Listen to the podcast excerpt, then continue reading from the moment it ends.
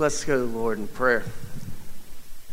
Father, naked I came from my mother's womb, and naked I shall return. I brought nothing into this world, and surely I can carry nothing out. The Lord giveth, the Lord taketh away. Blessed be the name of the Lord. In all things, Lord, in every area, no matter how tough the situation or the time, Father, let us always bring back praise to you.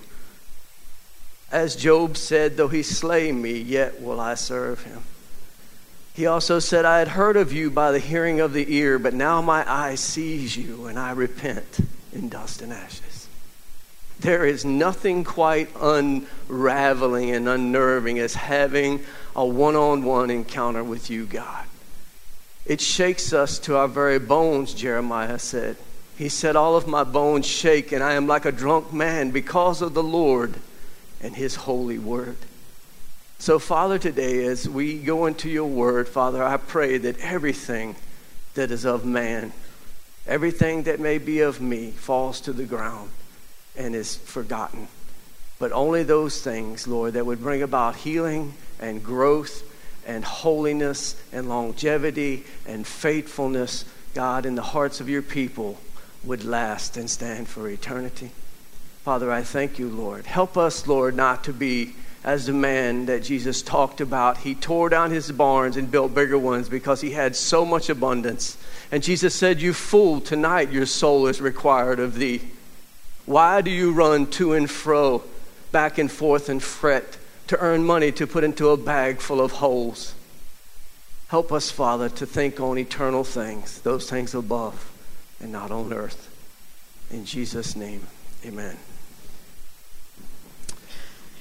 All right. Well, I'm going to be talking a little bit today. This sermon started uh, back in July, uh, July 19th. And um, I was very fortunate, very blessed. Uh, my family and I don't take vacation for granted. It's a blessing from the Lord to get to go on vacation. And uh, we were very fortunate enough because my wife is a very frugal uh, woman. She's one of those uh, Proverbs 31 women that uh, enterprises and puts away money. And, and then I'm just like, well, how did that happen? Well, she was frugal and saved money and put it away. And I was pleasantly surprised, and my brain was enormously relieved that we got to go on vacation because I needed it. And uh, we were at Emerald Isle, North Carolina, and it's one of my favorite places to go. Uh, it's not very far from the house, it's not all built up, and the water's beautiful. And one of my most favorite things to do outside of boogie boarding is uh, to collect shells. I like I love to fish. We caught a lot of sharks, and uh, I caught a lot of good waves boogie boarding. And uh, but one of my favorite things to do is to collect shells. And so my sermon is centered around that. When I speak of shells, seasick shells today, I'm going to be speaking about you. All of you are seashells today, including me. I have a very beautiful seashell in my pocket. It's called an olive. And on the coast of Emerald Isle, North Carolina, these are very highly prized, and this one is actually a perfect specimen. And so when I'm referring to shells today, I'm going to be referring to you and to me and to us as corporately.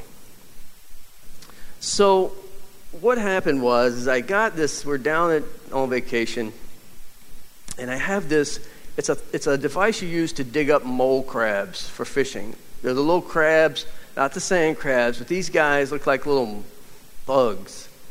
And they dig right down in the sand really fast. The minute you expose them, they dig right back down. They're called mole crabs. Well, they're great for fishing. And they have this little shovel thing. It's like a screen, and you dig down in the sand. It's for catching mole crabs. Well, this one was made out of all aluminum. It's very heavy duty. And I had that thing. Well, I wasn't using it for mole crabs. I was using it to get shells because the water would break in and and as the water come rushing in, you know, it's you can see the shells for a second, and they're gone, gone, and you're like, oh, come on, man, you know, that was a good one. Maybe it's still there. No, it's it's unmoved, thirty yards down the beach. And with this um, this mole crab digging device, I could reach out in the surf and scoop up just scoops of shells. And I'm just going along, man, and I'm scooping up these things and I'm throwing them up on the beach and walking along. And I just kind of, you know how you know when you're being watched or followed? I just kind of stopped and I noticed this really cute little girl. She was about yay tall and she had the curliest brown hair. I mean, just covered in curls. And she's just walking along and she's following me. And she's looking at those shells and she's looking at me and she's looking back at those shells. And I finally noticed, I was like, oh, she's wanting to look through those shells and she thinks they're mine. And I said, oh, yeah, go ahead, sweetie. You can dig through those shells, have anything you want.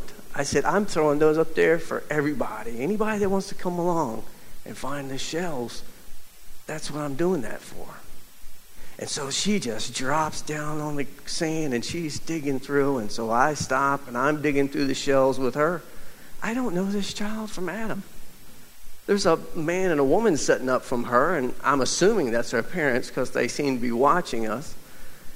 And so we're just digging, and she's like, Oh, look at this one I found.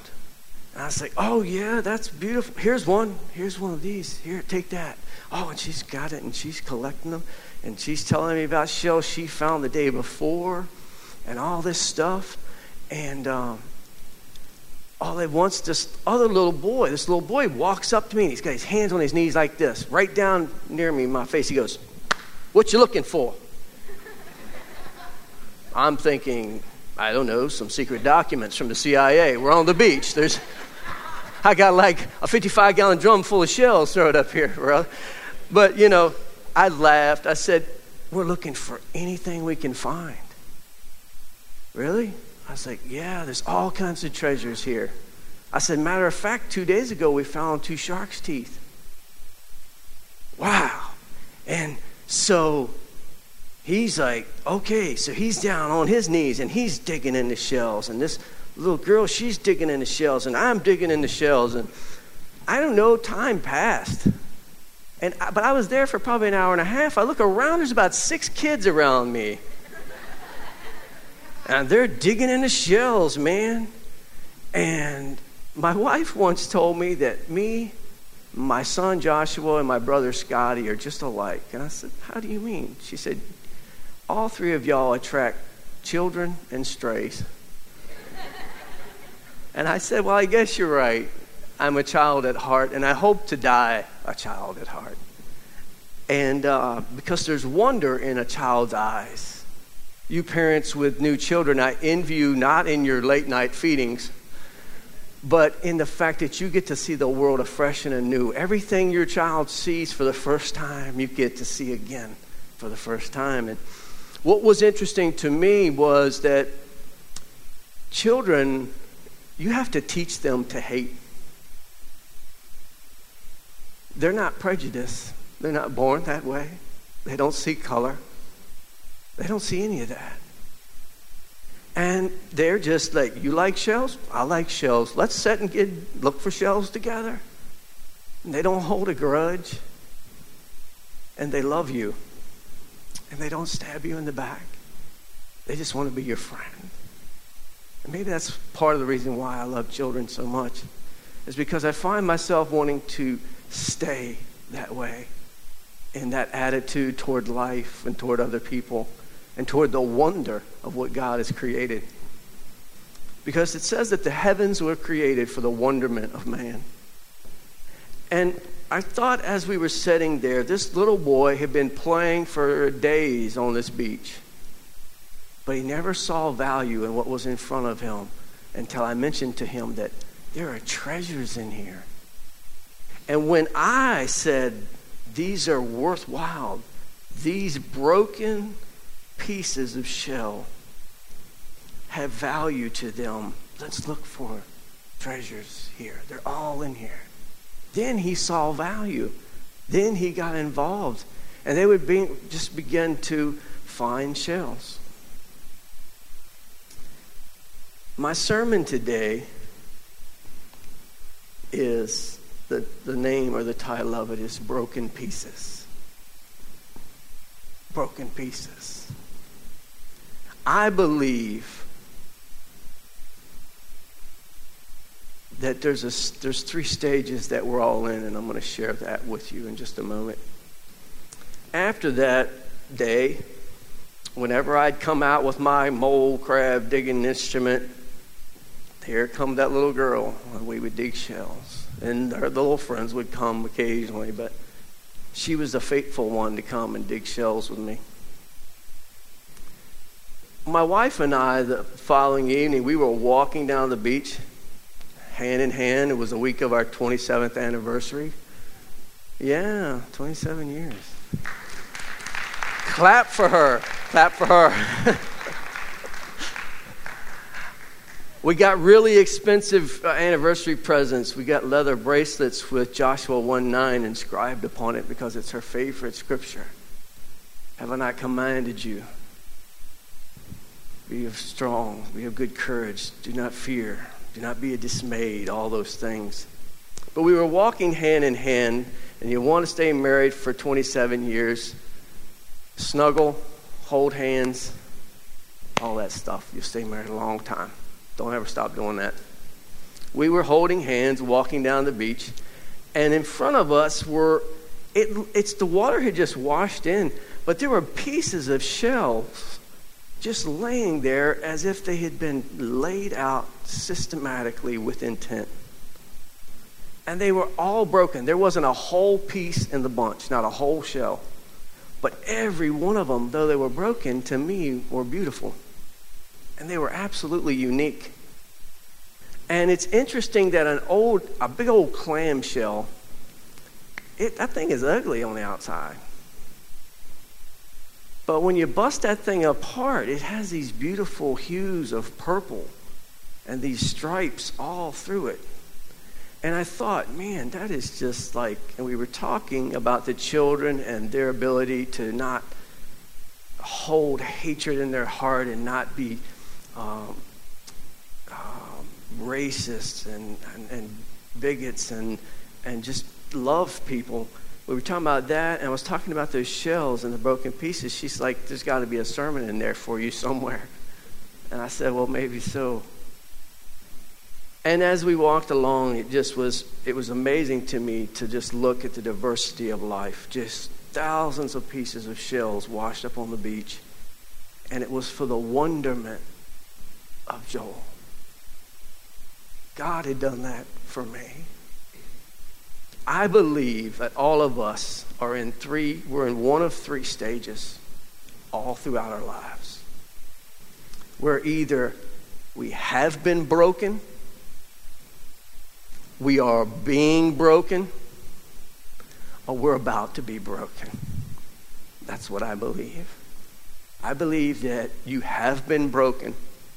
Everybody in here at one time in their life has been broken by something whether it's circumstance, a mate, sickness and disease, whether it's financial hard times, or whether it is God breaking down the pride and things off of you to get to the beautiful part. Maybe you're that old, ugly clamshell on the outside, and God says, There's some stuff I need to break off of you that is useless to get to this beautiful inner part that is where I dwell and people need to see. So I believe that we are all in one of three stages, and I believe that we can return to that stage again. I have been broken in my life before, crushed. I have have been in a state of being broken. And there's going to come a time when I'm going to be broken again. And I know that.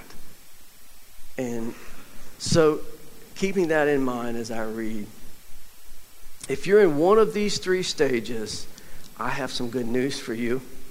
I'd like for you to turn with me to Psalms 34 18. We'll give you a chance to find that.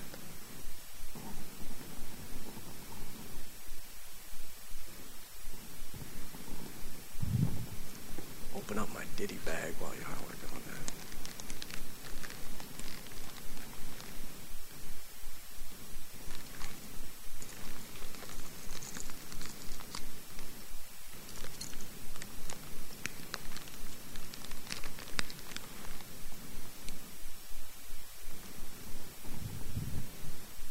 You there? All right. Y'all some fast turners. Got some educated Bible scholars in here. That's good. I would rather converse with Bereans than somebody that doesn't know anything.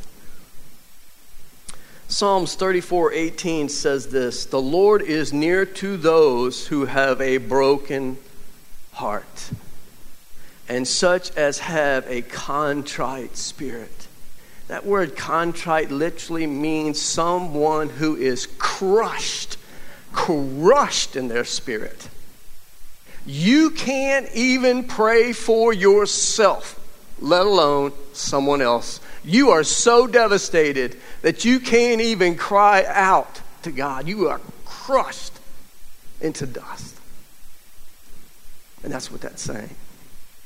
The Lord is near to those who have a broken heart and save such as have a crushed spirit. A crushed spirit. If you are that person today, take heart because God is closer to you now, and it may not feel like it than at any other time in your life. At any other time. Turn over to Psalms 51 17. There's two ways God is near to you. It says God is near to you. God is near to you through the Holy Spirit. God is also near to you because He is the Holy Spirit a, residing in the body of believers around you. There are people around you who can be near you, who possess the Spirit, the Holy Spirit of God, to come alongside you when you are crushed in your spirit, and they pray for you and they stand in the gap for you. I have seen it with my own eyes. Our intercessory prayer team, folks, I'm telling you, they take time out of their day to pray for you. You don't even know it. They pray constantly for you. And there are people here that would walk alongside you. Psalms uh, 51 17 says, The sacrifices of God are a broken spirit, a broken and contrite, crushed heart. These, O God, you will not despise. When you are broken and you are hurting, and you don't know what to say, God's not kicking you away. That's when God is closest to you. That's when God God wants that. He wants you to cry out to him. Turn to Isaiah 57 15.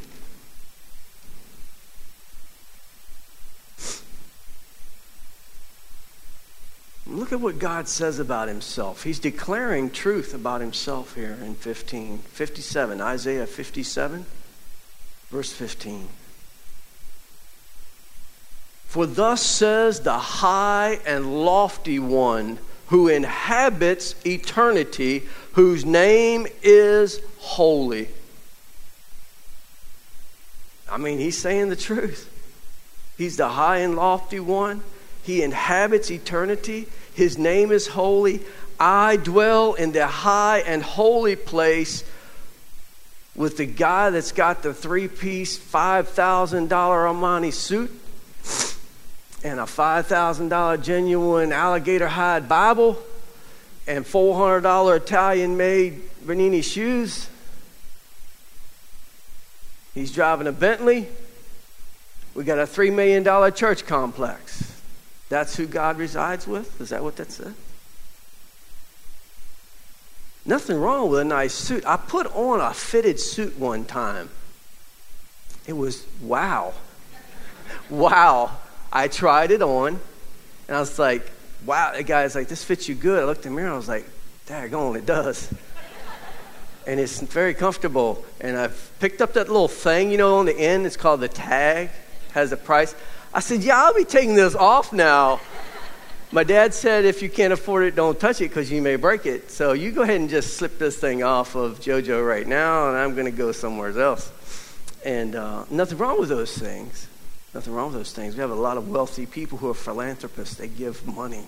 Philanthropy from the Greek word phileo, brotherly love, Philadelphia, phileo, name, city of brotherly love. So there's nothing wrong with rich men they have wealth and they give it away, they give back. But that's not where God dwells. He says, I dwell in the high and holy place with him who has a contrite, a crushed, and a humble spirit, to revive the spirit of the humble and to revive the heart of the crushed ones. God is so high and He's so lofty. Yet, in my time of distress, when I called upon the Lord, He pulled me up into a high and lofty place. I couldn't tell that I was in such a high and lofty place. You know why? I wasn't looking around. I had my face into His chest, holding on to His robe, weeping into His garments because I was crushed. And I didn't want to be high and lofty. I wanted to have what Pastor has said peace. Peace, once had and lost, is the most treasured thing. You will seek it. And I believe that one day we will get to heaven and the very garments of God will be stained with my tears. And I know that they will be stained with yours. Because that is the kind of God that I serve. That is the kind of God that you serve. He is with those who are humble and crushed. Isaiah 66, verses 1 and 2.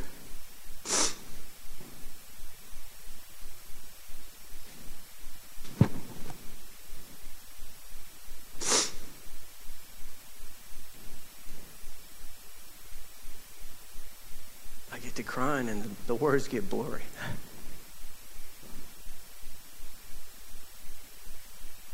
Maybe I better put on my glasses. Thus says the Lord Heaven is my throne, the earth is my footstool. Where is the house that you will build for me? And where is the place of my rest?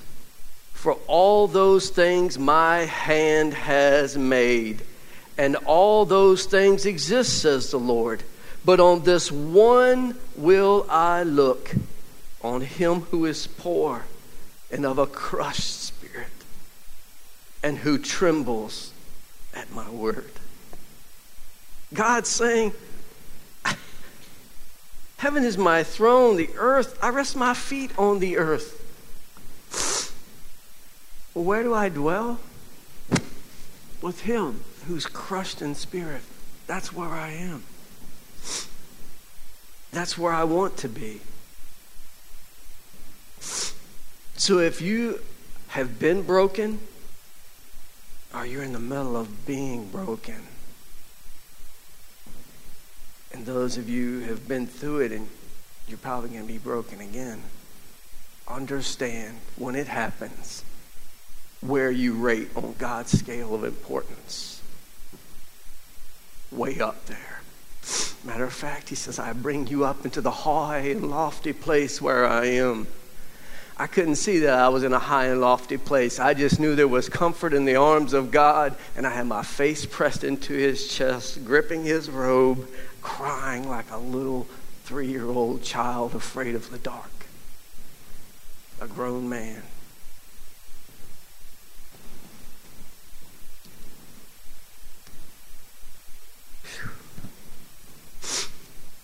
Something I noticed about shells. I'm going to get back to the shells.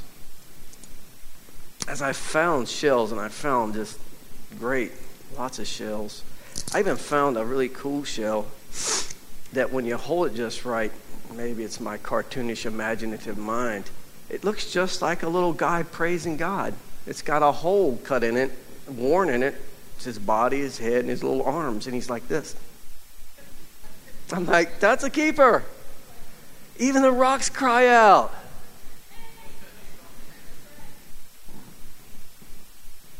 I thought it was cool. So, I one thing I noticed is that uh, some things about these shells were like the old shells. They'd been there a while, and this is one of them. This is actually inside of a clam shell, and you're like, no way. It's beautiful purple. It has these zebra like lines in it. Some of them look like sunsets, but it's so smooth. It doesn't have any sharp edges. It's been worn down smooth by the wind, the waves of the sea, and the sand in the sea. And all those edges are worn off. It's more refined. And as a person, it represents someone who has been broken. And I mean broken. And worn down.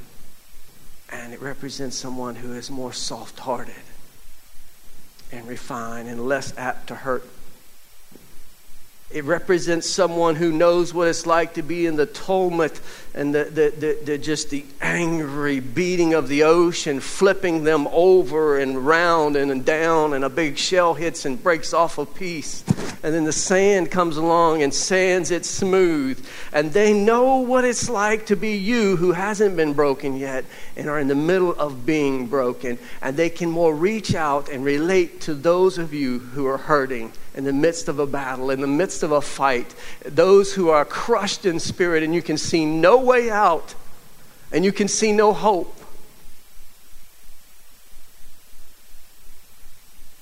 To be devoid of hope is to be in a very dark place. I challenge you to never leave this place in a state where you feel devoid of hope.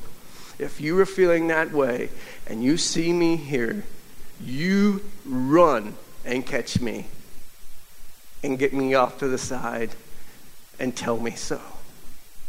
And I will pray for you. And I will remind you that the high and lofty one who dwells in heaven and the earth is his footstool is at that moment in time only concerned with you. He catches your tears in a bottle he numbers your wandering in his books. He has inscribed you on the palm of his hand, he said. I have inscribed your name on my hand. Every time God opens his hand, he sees your name.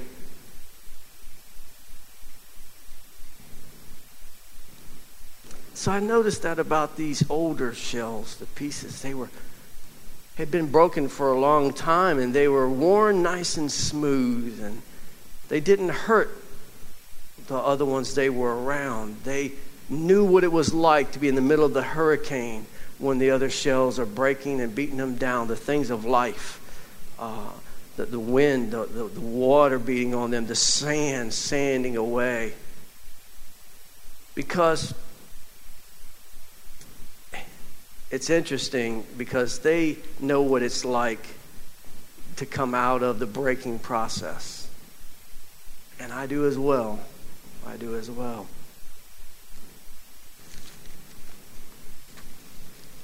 The other thing I notice is that newly broken shells.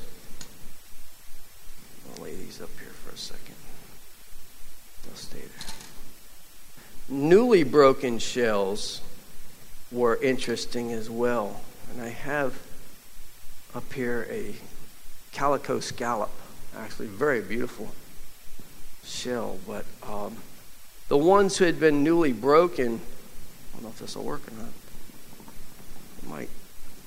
Oh yeah, I broke it. Didn't want to cut my hand. I just just broke this beautiful shell. That thing is so sharp.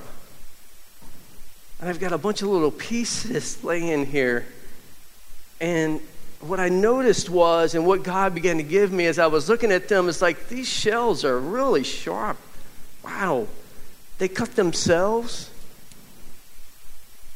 they cut people around them, and they carry around all these extra pieces. And sometimes, as new believers who have never really walked through the fire, the wind and the waves and the sand and been broken. The first time they're broken, they can hurt themselves because they have sharp edges. They can hurt you. And they're toting around all this extra baggage. In this case, God is trying to get off of them all of this chaff. It's unneeded, unwanted pieces that are weighting them down. And they're going to come to you, and you're this smooth, round, old war horse. was it 96, Pastor B? We started in your backyard and moved to my garage, something like that. Officially 98, right? We were in here in officially 98. So, you know, even though me and him looked really handsome right now, I mean, we, we look really young and handsome, we're, we're a couple of old war horses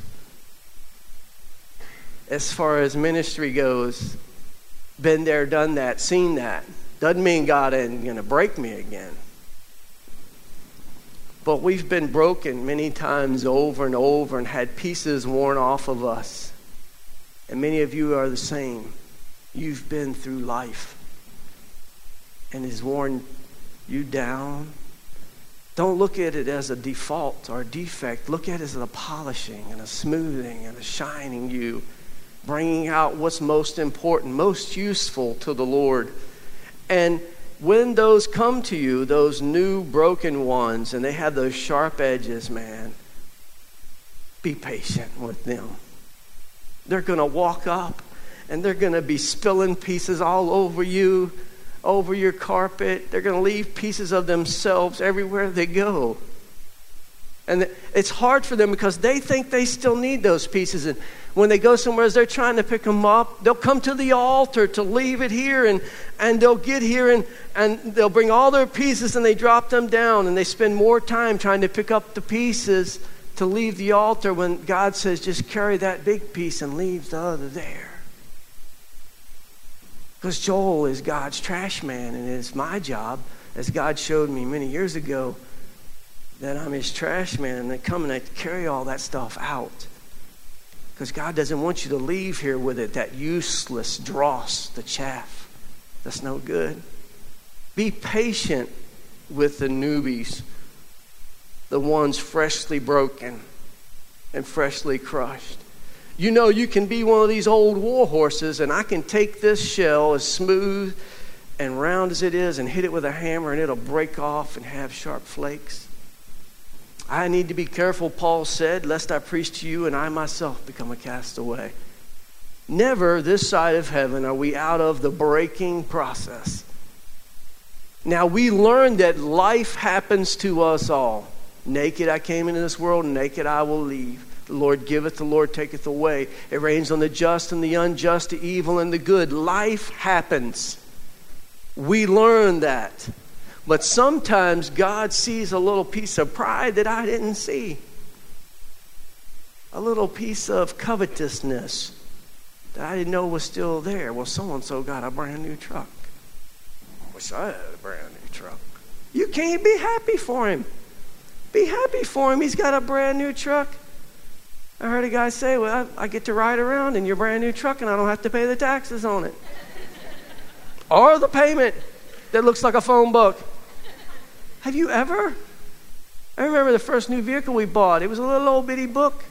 like one of them tickets you sell for raffles. Now I see guys, and they look like phone books. I'm like, oh gosh, no. I'll keep fixing my junk. I'm sorry.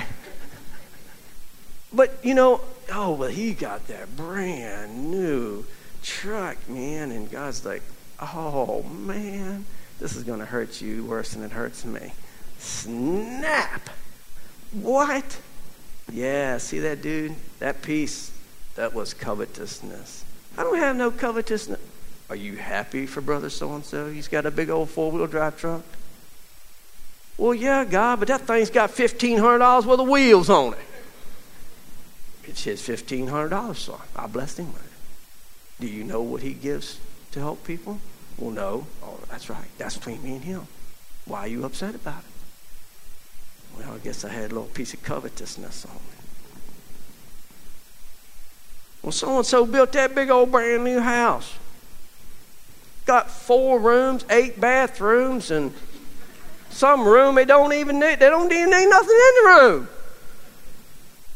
Y'all got stuff stacked on top of stuff. Multi purpose. You flip your bed up in the wall so you can have your kitchen table. You know, a poor man can be more covetous than a rich man. It's okay. That's between them and God. And so God breaks that off of us, even old war horses.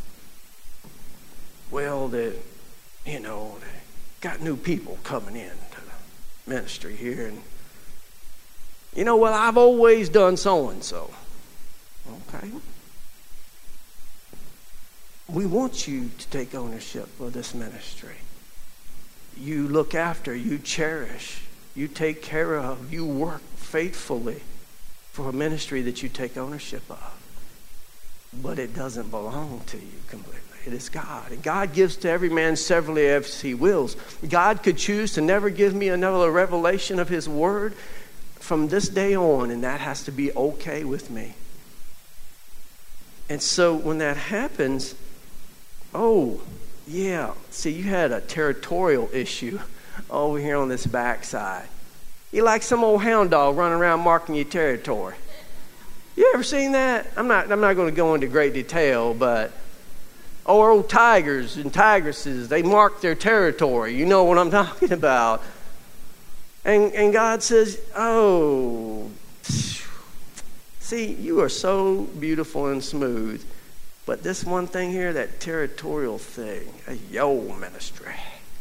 God says, Last time I thought my name was on the book. In the beginning, God I think that's in the beginning, God. Not in the beginning, Joel Harris, or let's say it more fully, Joel Evan Harris, associate pastor, Central Virginia, Assembly of God. No, that's not in the front of the book. In the beginning, God. And God says territorial issues. Oh, snap, pow, and that one comes off, and it's a big spot. Because that thing was a big part of your life. Because, God, I've bled, I've sweated. I've cried tears over this church. And God says, That's right. And I'm bringing you up from this level where you're looking here to a higher level and you're seeing it from where I see it. And if you will give up a little territory, son, this person can bless 50 people where you were just speaking into the lives of five or 10. Now, are we about the kingdom? In the beginning, God, or in the beginning, Joel? Which is it, son? And I have to repent and say, it's all about you, God, and your kingdom, what you want done, how you want it done. Not my agenda, but yours. Y'all are mighty quiet. They're sharp, the new believers that are broken for the first time. And I would ask you to be patient. Turn to Romans chapter 12 and let's see what the Lord says about it. We're going to turn to Romans chapter 12, verse 10, and we're also going to turn to Philippians 2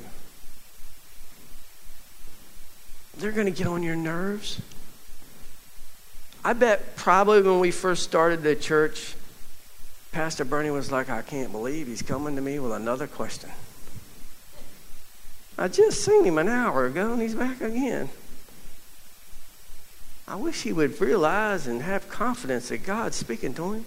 He don't have to run everything by me, but he would patiently listen. Yeah, sounds like God to me. That was my sharp edges, and I would leave bits and pieces of myself there. And you just sweep them up and toss them away because they don't need them anymore. And slowly they're being matured into a, a confident believer that can come to you and say, that, that new believer broken finally comes to you and says, I've been broken. I've been where you are now. And I'm telling you, God is going to bring you out. In Romans 12:10 it says, "Be kindly affectionate to one another with brotherly love and honor, giving preference to one another, not lagging in diligence, fervent in spirit, serving the Lord, rejoicing in hope, patient in tribulation." You understand patience is different. You need to understand Patience, I, I talked about Wednesday, patience is not like, man, I got to wait 40 minutes for this Domino's pizza. Patience, as Job learned it, is that God is God and he was not. God is God and you are not. And no matter what's going on, sometimes his answer is yes, sometimes his answer is no, and sometimes his answer is wait. And I don't know about you, but I like the yeses and the nos, but I hate the wait. I don't like that wait answer. God gives me that wait answer, and I'm like, really? I, I would I just, just rather you tell me no.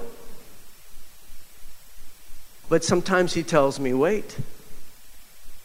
And that patience there is an acknowledgement that God is in control. That's all patience in a Christian context is, is acknowledging that God is sovereign.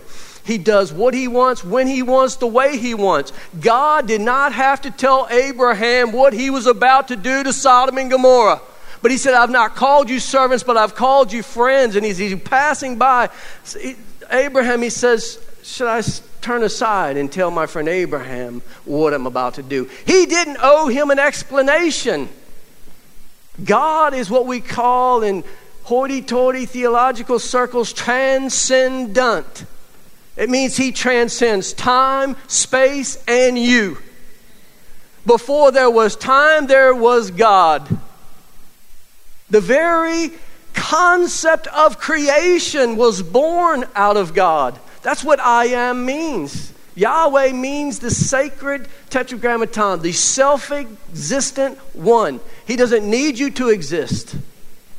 But out of love, you were created, and out of love, you are sustained, and out of love, when you are crushed, He picks you up into the high and lofty places and says, I know what it's like to be crushed.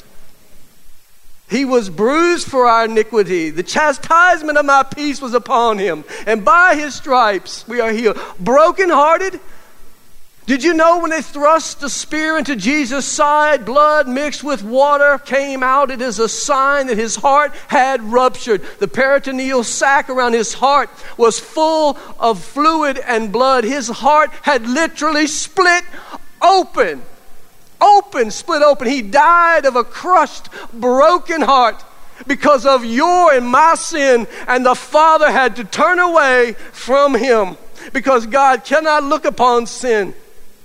It will be completely annihilated. On Mount Sinai, they say God was dwelled in a thick darkness. God doesn't like dark clouds, but He had to shield the people from His face lest they be destroyed because He is holy and perfect and good and just, and we are not. And my God, in His miraculous ability, chooses when my heart is crushed and my spirit is broken and crushed to pull me up into high and lofty places to comfort me. I don't deserve it because I have been prideful, territorial, mean spirited. All those things. We all have been. And when I see that, that my Jesus was beaten and was dying, he was going into um, hypovolemic shock. It means he was low blood volume. He'd been beaten so bad. Um, he was so thirsty because his kidneys had shut down. There was no fluid within his body. Dying of dehydration and blood loss, shock. He was going into shock, and he says, I thirst. There was no reason for his heart to have ruptured. The only reason was is because the sin of humanity was placed upon him, and he said, Father, glorify me with the glory we had at the beginning before the worlds were formed. He had never in all of eternity known a time where he was not in the presence of God. And suddenly he knew what it was like to be me when I was lost and in the dark. And I did have not God in my life. I was lost. And for the first time, God, Jesus, knew what it was like to be without God the Father. And his heart ruptured and broke. I know what it's like to be of a crushed and broken heart, God says. And because of that, I pull you up and hold you to my chest. Yet we will turn to people who are having hard times and we're not patient with them. Continuing, verse 12 steadfastly in prayer, distributing to the needs of the saints, given to hospitality, bless those who persecute you, who persecute you, bless and do not curse. Rejoice with those who rejoice and weep with those who weep. Be of the same mind toward one another. Do not set your mind on high things, but associate with the humble. And do not be wise in your own opinions. The rich man was wise in his own opinions. I've got all this food and grain and hay. I'm going to tear down my barns and build bigger and take my rest. Soul, take your rest. And God says, You're a fool this night. I require your soul from you. Don't be wise in your own eyes. Philippians 2 3. It says, Let nothing be done. If you want to turn there. Oh, no. Yeah, oh, you can read it. Let nothing be done through selfish ambition or conceit. Don't be trying to connive to get ahead. Don't be marking your territory, and it's not yours anyway. It's given to you by God. But in lowliness of mind, let each esteem others better than himself. Still with me? All right.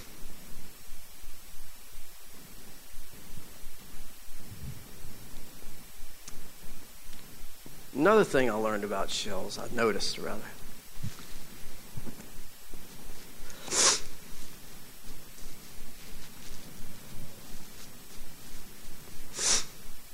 Being the nerd that I am, I did actually learn a lot of the shells. There's augers and whelks and calico scallops and clams and razor clams and it goes on and on and on. And there's scotch bonnets and all of that. But uh, another thing I noticed is that the shells that were way away from the water,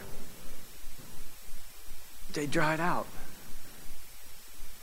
And they weren't very vibrant and pretty. I have two calico scallop shells up here. One of them, I sprayed clear coat on it. And it's just as beautiful as if you took it out the water. The clear just brought the vibrance of the colors back same exact species of shell, but it's dry and not very pretty. And I noticed that as the shells stayed out of the water, the longer they stayed out the water and the seawater dried out of them, they became brittle and chalky. It talks about in scriptures, you are untempered mortar. Untempered mortar is mortar that has not been fired in the furnace. It's limestone, whitewash is what it is. Jesus said of the Pharisees, You're a whitewashed sepulchre, as you have been covered in untempered mortar. And the first hard storm that comes along, it's going to destroy you. And a shell that's left out in the sun to completely and utterly dry out becomes faded and dull. There's no vibrance in it.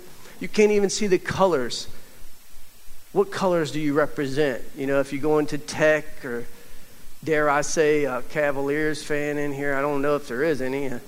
Uh, um, are you the Redskins guys? You got your colors, man. The dudes will paint their faces, and some of them, which, you know, for the sake of the beauty of mankind, shouldn't go without their shirts painted.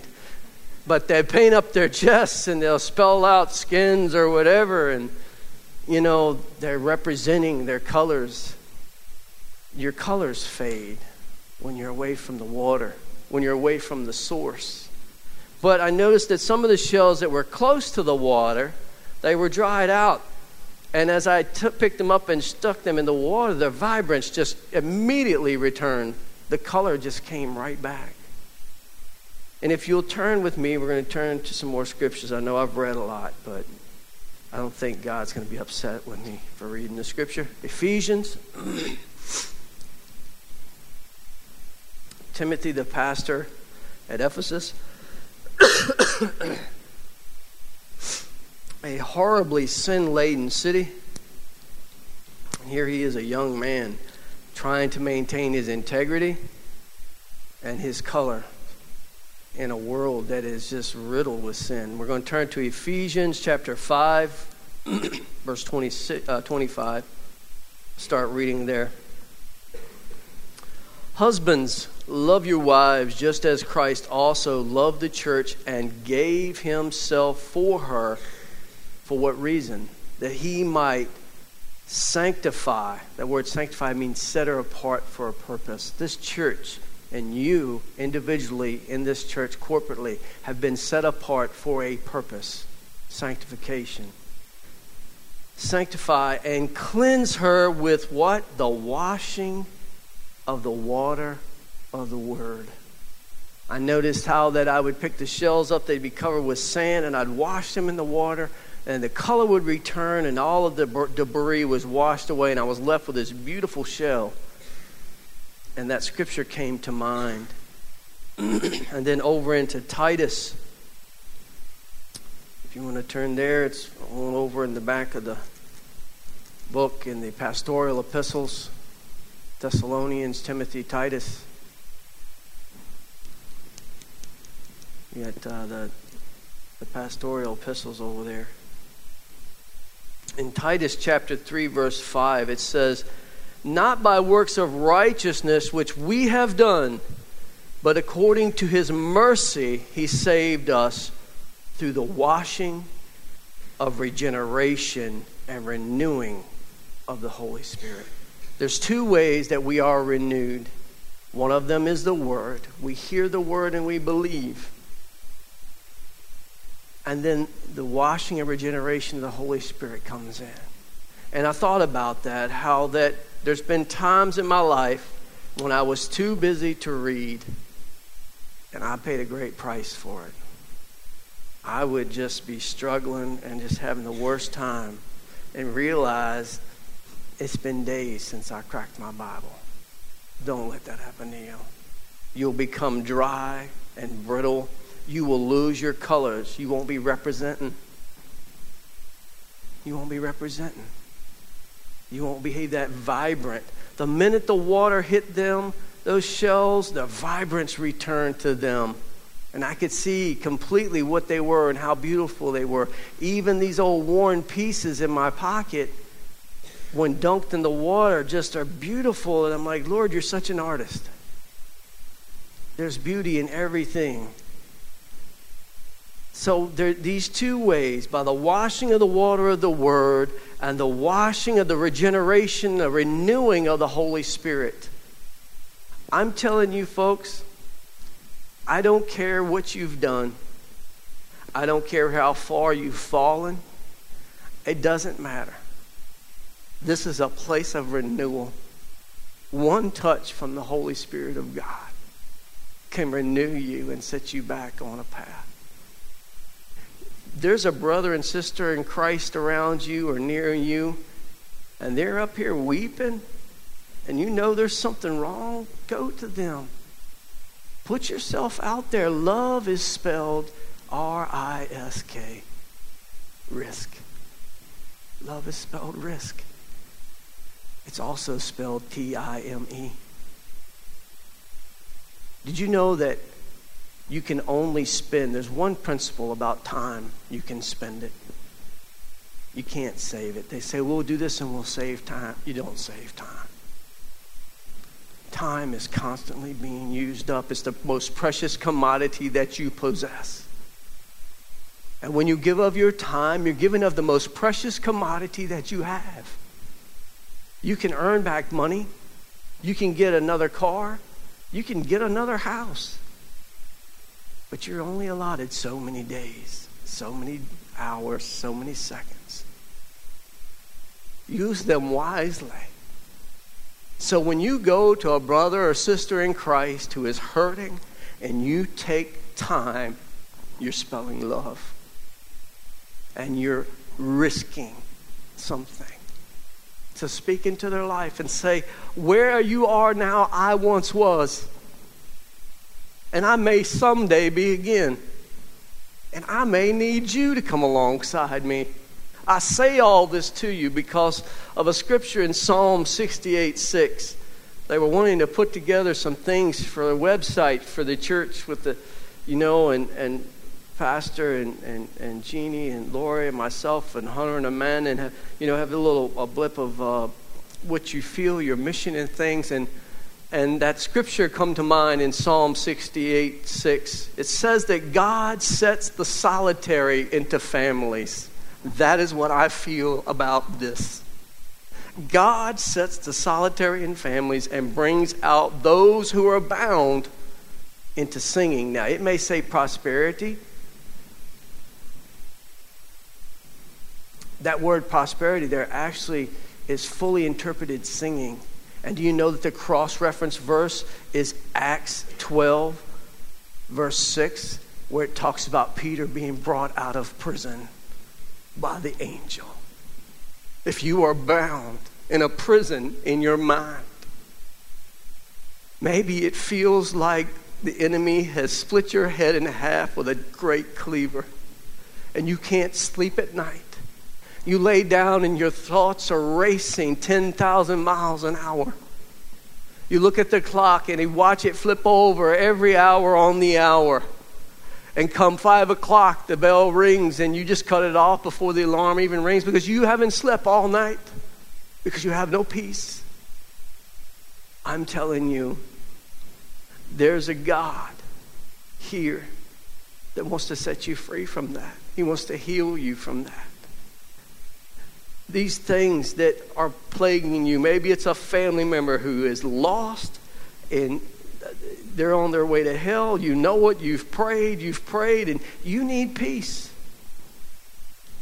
God sets the solitary into families. Those who are bound, he brings out into singing. When Peter came out, and that's the cross reference for that verse in Psalms, is Acts chapter uh, 12 he came out and they rejoiced with Peter that he had been let out of prison.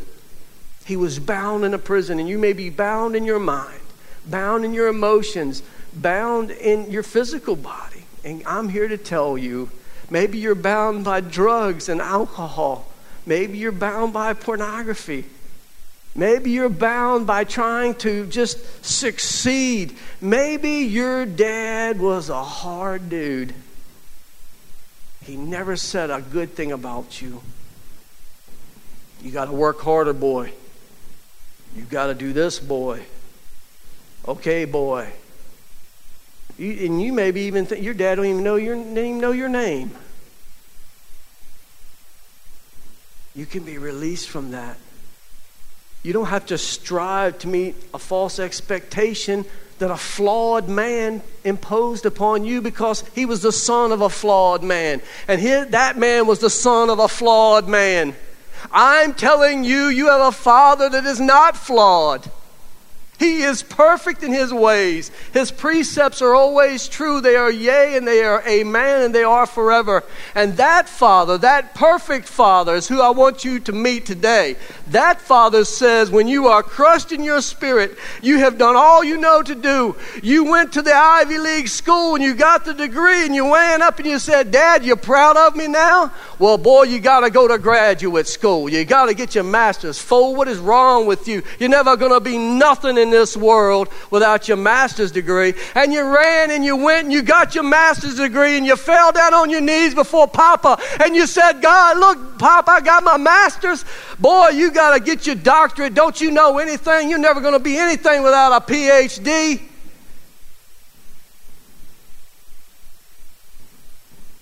And then you have kids, and your boy comes up and says, Daddy, look, I drew a picture for you. Boy, you went all outside the lines. God in heaven, can you see that disease? I break that disease off of you today. Don't pass on to your children what your parents gave to you and your parents' parents gave to them. Today is a new start, it's a new beginning. Your God, your Father, is perfect in heaven, and He says, You crushed, you're brokenhearted, he doesn't smack you upside the head and say, Be a man and don't cry. Men don't cry. The strongest man that's ever walked the earth wept, and his name is Jesus. I'd like to see some big old tough guys get beaten with a whip that rips the flesh from their back and live. The beating should have killed him. Eusebius, the, one of our early church fathers, witnessed these types of beatings, and he said that the bowels and the bones and the muscles would be exposed from the beating itself. Show me a tough guy in the room or in this county who can endure what my God endured. Show him to me. I want to see him face to face, toe to toe. Show him to me. And let me ask him Does it mean you're weak if you cry? My God, the strongest man who's ever lived, wept for Jerusalem. He wept for his friend who had died. He had compassion. Dads, if your dad was a hardcore, hard nosed dude, you need to break that off of you. You need to let God soften your heart and soften your edges. Your children don't need that. They colored outside the lines, so what? It was a picture for you. Accept it. If they've done the best that they can, tell them, I'm proud of you. Don't tell them you got to do better. Don't do it. Please, break that cycle. Your daddy's proud of you, and he's ready to pick you up into high and lofty places and hold you to his chest and say, It's all right. I know all your life, son, you've been working trying to please your old man, but he's dead, and I'm not. He's dead. My daddy's gone. My dad never put unrealistic expectations on me. I was very blessed. He loved me where I was at, the way that I was. All of my brothers that way, the flawed, our flawed character. So I was blessed.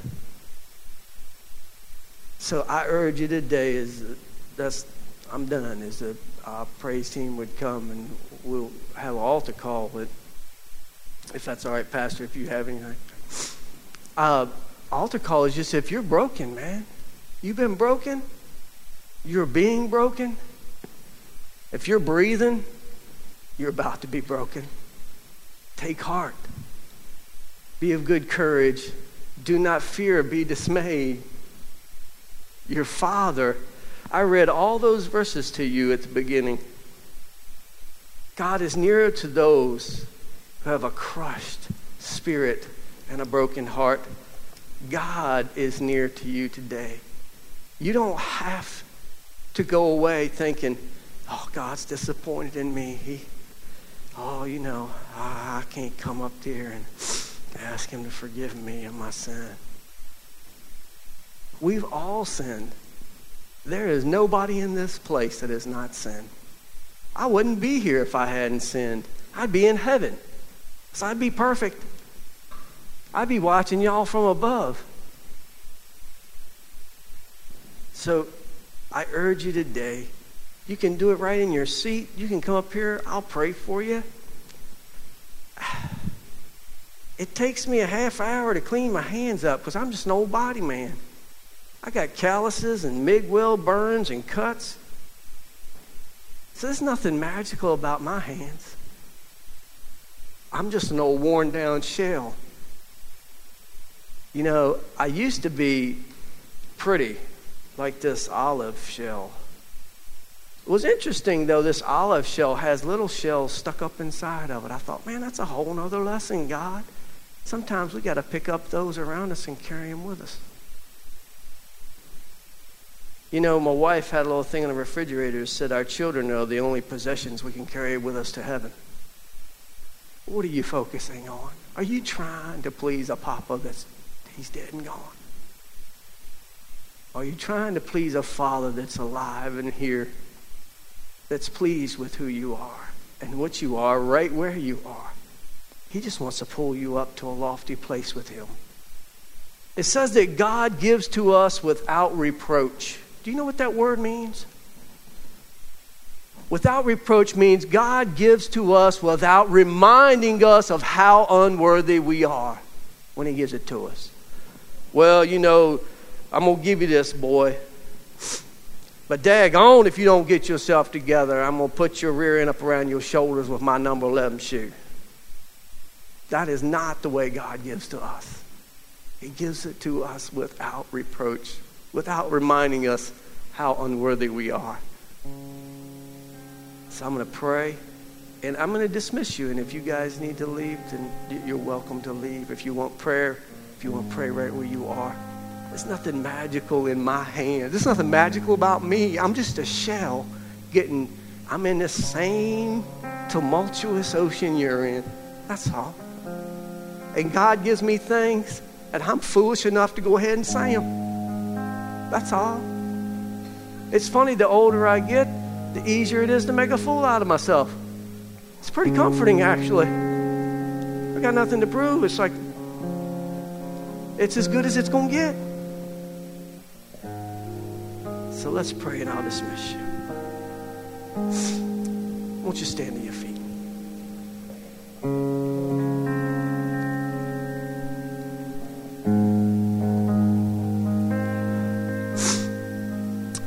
I am not a highly educated man. I am not the most intelligent, eloquent speaker. But I know what I know in my heart, Lord. I know that you show me wonders, God. You've allowed me, God. I'm so thankful of all the gifts you've given me, Lord. I've never lost my wonder. When my kids were little and they'd see things for the first time, I was seeing them again. God, I can look at the ocean and all those broken pieces, and every single one of them are beautiful to me. It is a wonder, Lord. Lord, I've sat in tree stands and I've watched these most beautiful yellow little birds circle the tree and forgot all about hunting deer. I was in awe and wonder of your artistry. God, you've let me keep a childlike mind and a childlike heart. Help me to never have prejudice, Lord, to never have hate, to never seek revenge, God. Help me always to be like those little children who gathered around me on the beach and said, We're looking for treasures. We're looking for them together. God, you said you've put treasures in earthen vessels, Lord. There are many earthen vessels stand before me today. And Lord, I am just one. And I thank you for the privilege and the honor, God. Please take not your Holy Spirit from me. Please, God. Always, Lord. I don't seek titles, I don't seek fame, and I don't seek money. This one thing have I sought that I may dwell in the house of the Lord forever. Lord, if I can but make it inside your door and be where you are, God, that is enough. And I thank you, Lord, that that is the cry of my heart. And Lord, it is the thing that has sustained me, Lord. I don't need riches and I don't need fame, but I do need you more than I need my next breath. God, for it is you that restores, it is you that heals, God. And only you can wipe away the stain of sin in my life, God, and in my mind, Lord. Help me, Lord, to see myself as you see me. Help them, Lord, when they look in the mirror, not to hear the words of their parents, God, or those who may have cursed them. Help them only to hear your words that say, You are highly favored and treasured, and I love you, and I laid down my life for you. And I will lift you up into high and lofty places, and you will dwell with me. Help them only, Lord, to see your face and to hear your words, God. I pray that for your people, Lord that they would desire you more than their daily bread. God, the satisfied soul loathes the honeycomb, but to the hungry soul, every bitter herb is sweet. God, I have walked in a place so dry before that when you finally corrected me, God, even your correction, I devoured it, Lord, like a starving man. It was sweet to me. Let us desire your presence, God, like starving men and women. Let us desire it, Lord, above all other things, God. Be with your people, Lord. Bless their homes with laughter and with joy, with peace. Bless their sleep, Lord. Give them finances they know not where they came from, Lord. Bless them, Father, in all that they do. Everything they set their hand to do, let it prosper. But most of all, Father, give them absolute disturbing encounter with you, God that it, it, it, it just haunts their sleeps and haunts their waking hours, God, that they desire you, they're hungry for you, Lord. And give them peace. In Jesus' name, amen. Love you guys. Thank you. Thank you.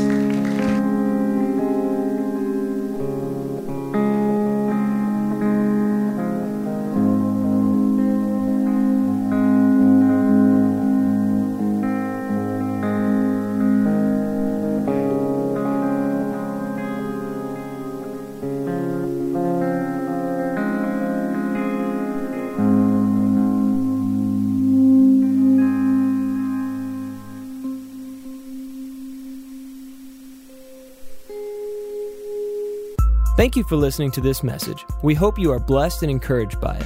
Central Virginia Assembly of God is located on 5052 Cross County Road, Mineral, Virginia 23117. If you would like more information about the church, visit us at centralvaag.org or call 804 514 2413. We would love to hear from you. God bless.